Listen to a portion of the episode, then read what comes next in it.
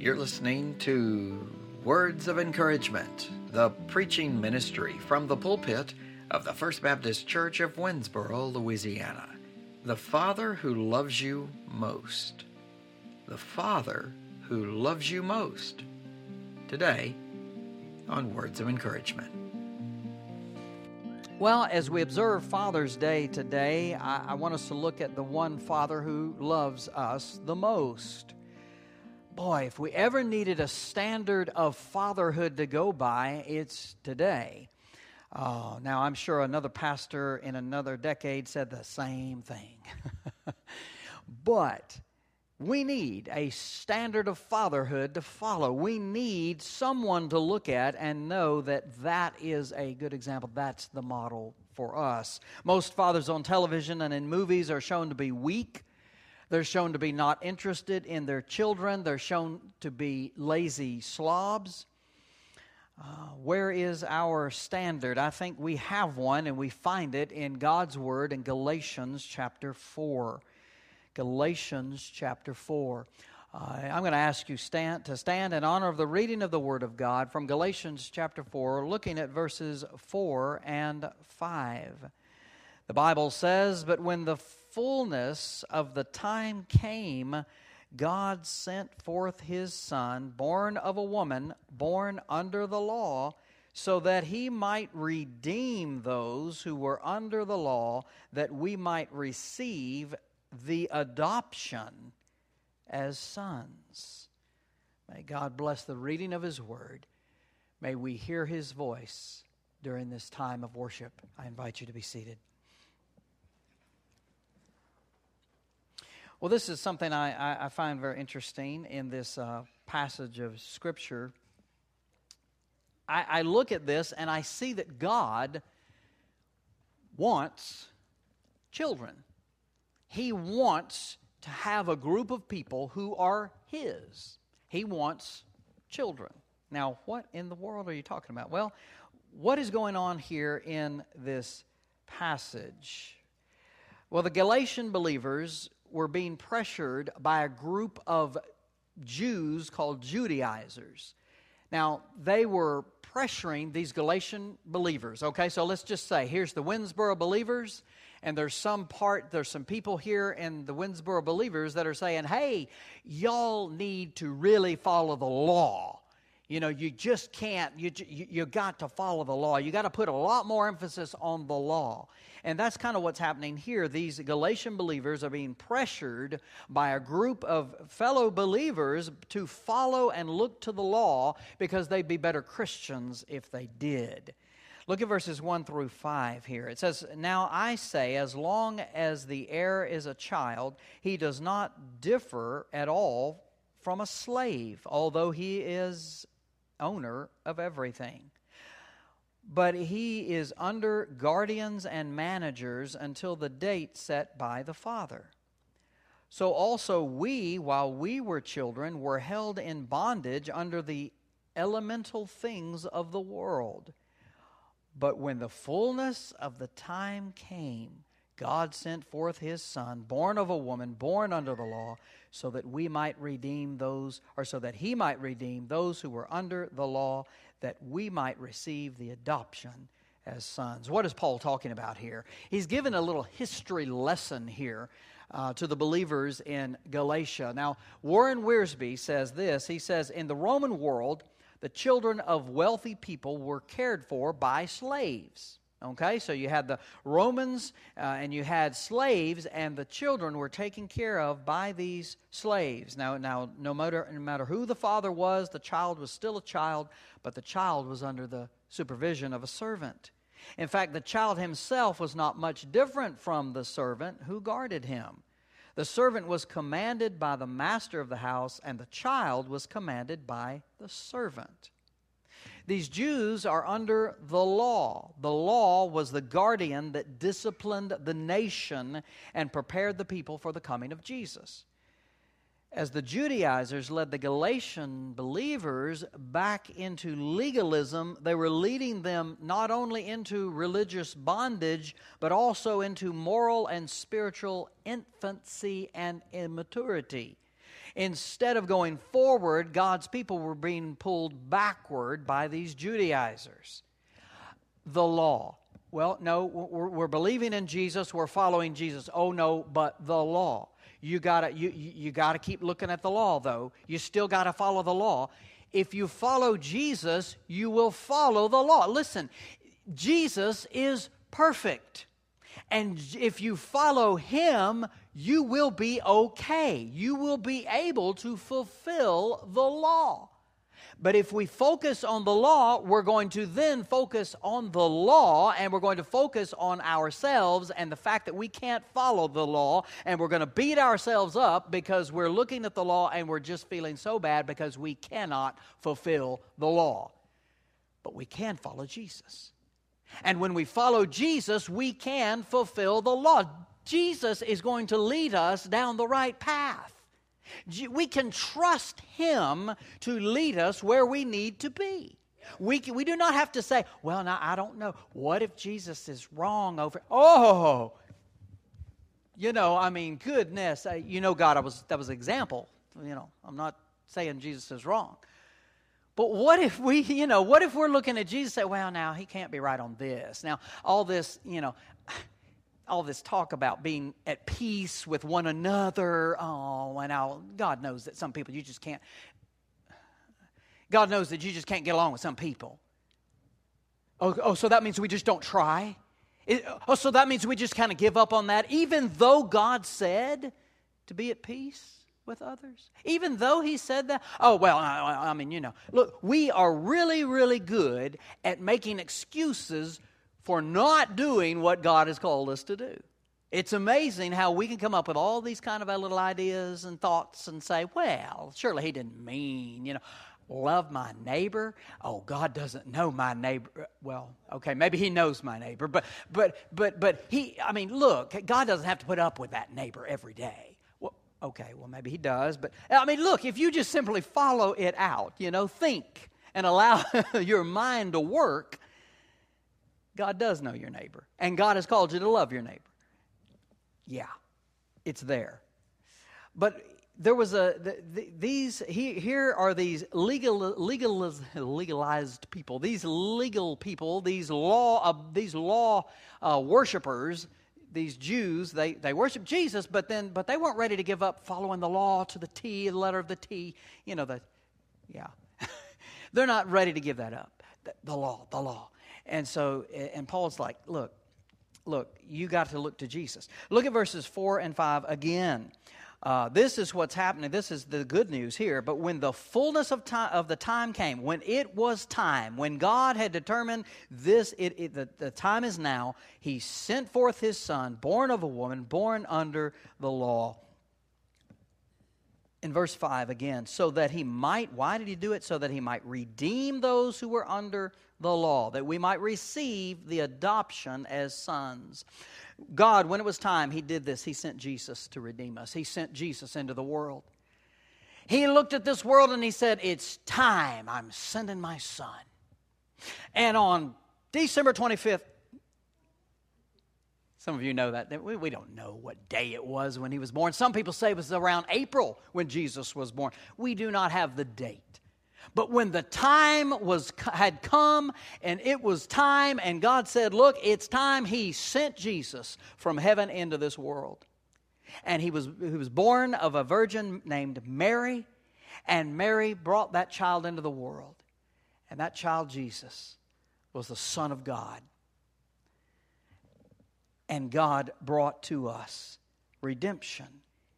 In redeeming us, in buying us out from under the law, Jesus made it possible for us to what? To be adopted as God's children. Jesus made it possible for you and I to be in the family of God. He made that possible for us. We can be a child of God. The words as sons or of sons, believe it or not, does not appear in the original text, the original language. But there's no meaning lost. There's no meaning lost if you're going to get real literal about it. Oh, only men go to heaven. Look at that. See, it says and sons, as sons. I guess women, y'all are left out. Sorry. Oh my.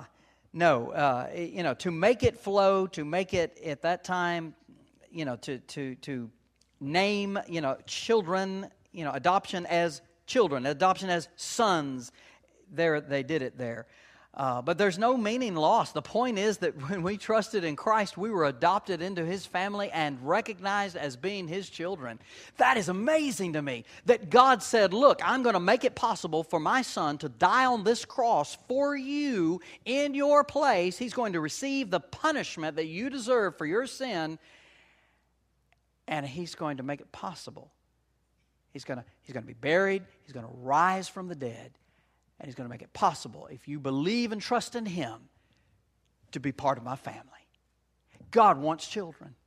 God wants you as one of His children. He wants children. And He made it possible for that to happen. Even though we were not born of Him like Jesus was, God made it possible for us to be born again into the family of God. One thing that blows my mind is that He has chosen us to be His children. He wants this. This is His desire. He wants you to be His child. He wants you to. This is not, oh my goodness, where did this one come from? I mean, wow, another child? What is this? No, He wants us to be His children. He chose us to be His children. He has chosen to take care of us as a good father would his own children. So not only has He chosen you to be in His family, He's chosen to take care of you too. It's not like, oh, here you are. Okay, well, all right, find some food somewhere, find a friend, make your way possible through this life. No, you're part of God's family, and He's your Heavenly Father. He's going to take care of you. He's going to watch over you. He's going to guide you every day of your life.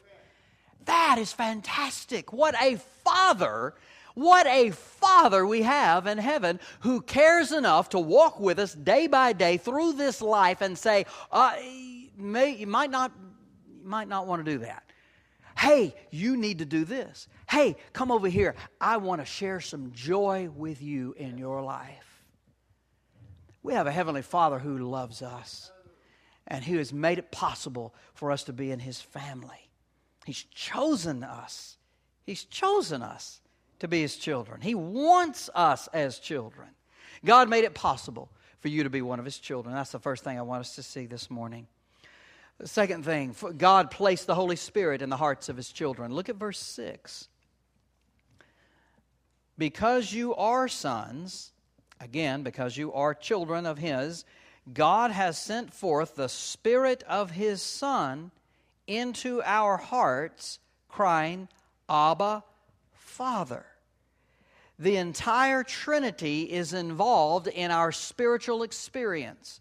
God the Father sent the Son to die for us, and God the Son sent His Spirit to live in us.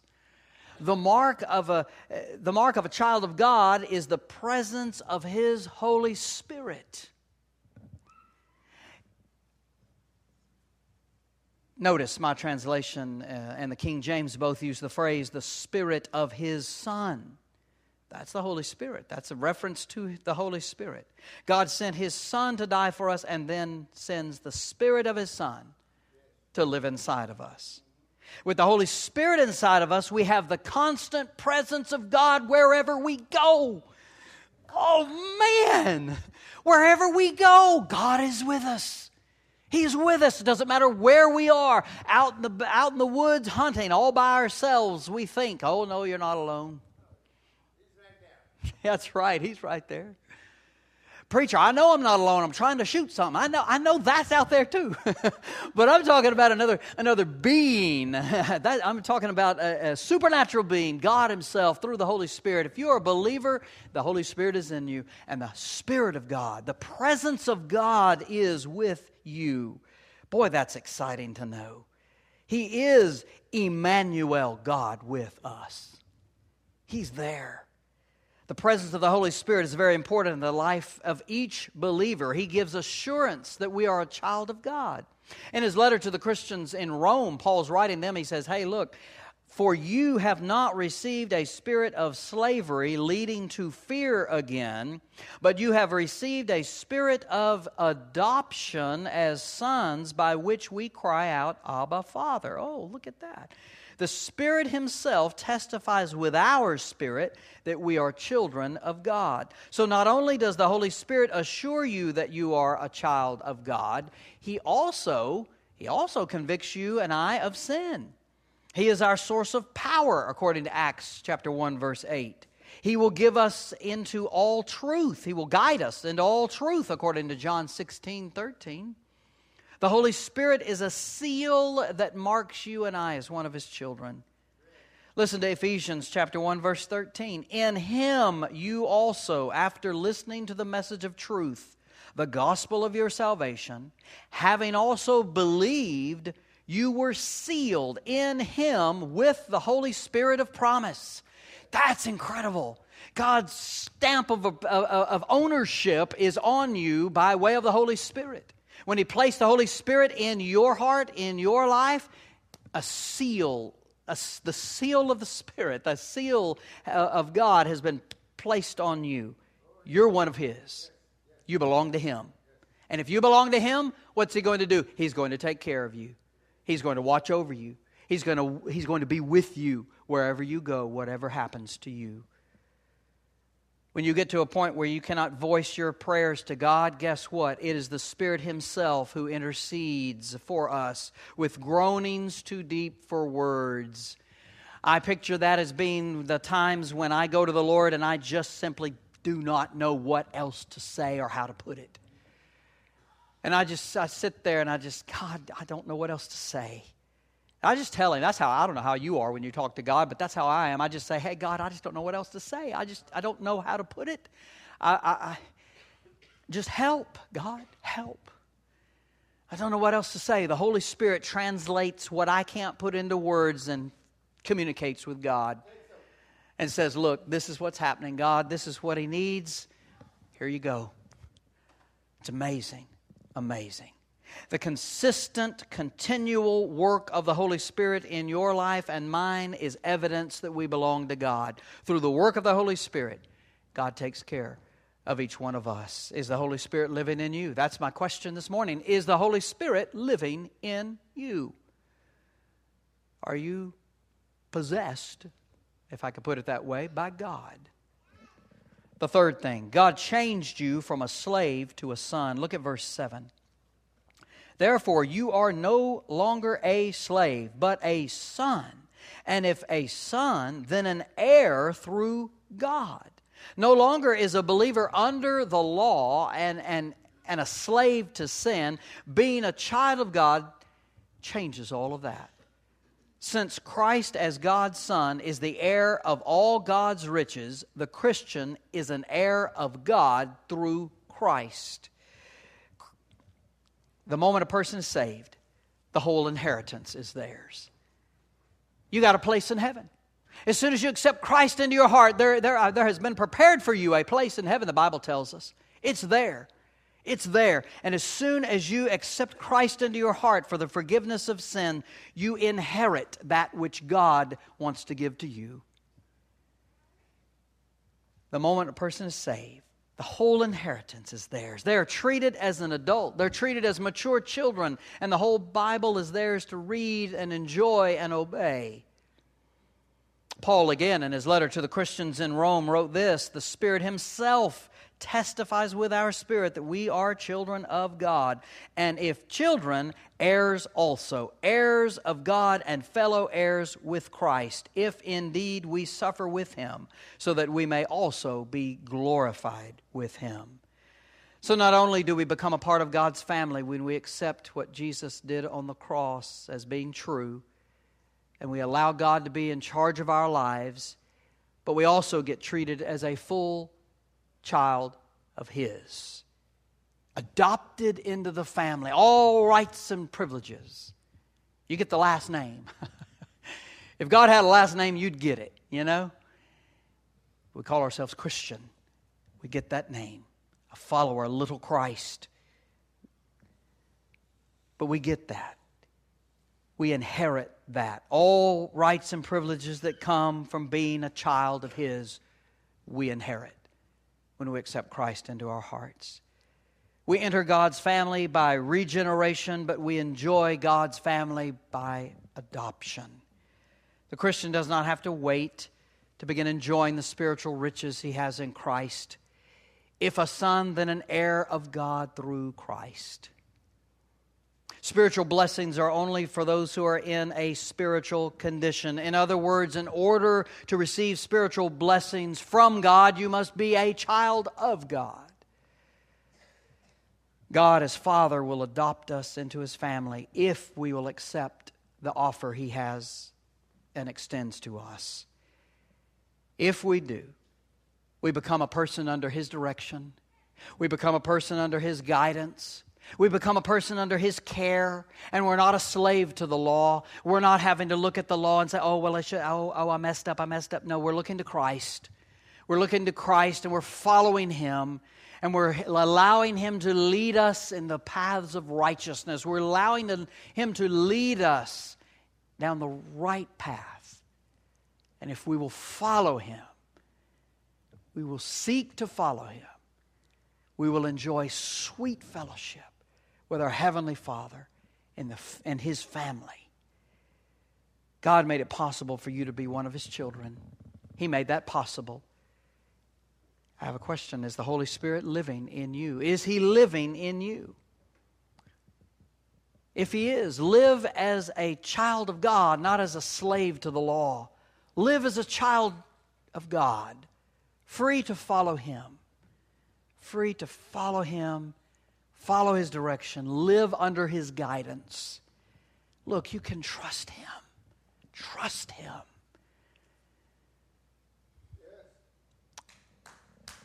Let's pray.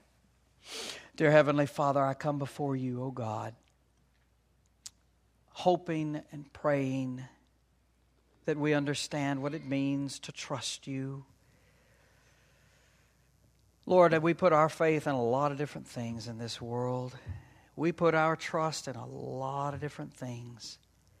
But You as our Heavenly Father, You as the Father who loves us most, You know what's best for us.